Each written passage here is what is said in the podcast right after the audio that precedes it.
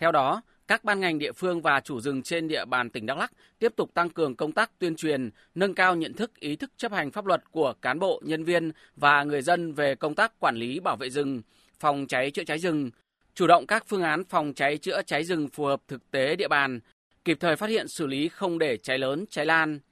Ông Nguyễn Quốc Hưng, Tri cục trưởng Tri cục Kiểm lâm Đắk Lắk cho biết, vào cao điểm mùa khô, nhiều diện tích rừng ở các huyện như E Hờ Leo, E Súp, E Ca, Bôn Đôn đang có nguy cơ cháy cấp 4, cấp 5, cấp cực kỳ nguy hiểm. Tri cục đã tích cực phối hợp với các địa phương chủ rừng và người dân sống gần rừng đẩy mạnh công tác phòng cháy. Trước tình hình cấp ờ, dự báo cháy rừng cao như thế thì chúng tôi cũng đã triển khai đến hạt kiểm lâm huyện, liên huyện, ba đội kiểm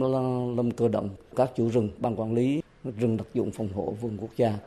để tăng cường hơn nữa cái công tác quản lý ờ, lý bảo vệ rừng, phòng cháy chữa cháy rừng. Yêu cầu các đơn vị là chuẩn bị các đầy đủ các cái phương tiện với phương châm là bốn tại chỗ và bốn sẵn sàng. Công tác tuyên truyền thì trước Tết chúng ta tôi đã triển khai các, các, các đồng chí kiểm lâm địa bàn xuống phối hợp với chính quyền địa phương để tuyên truyền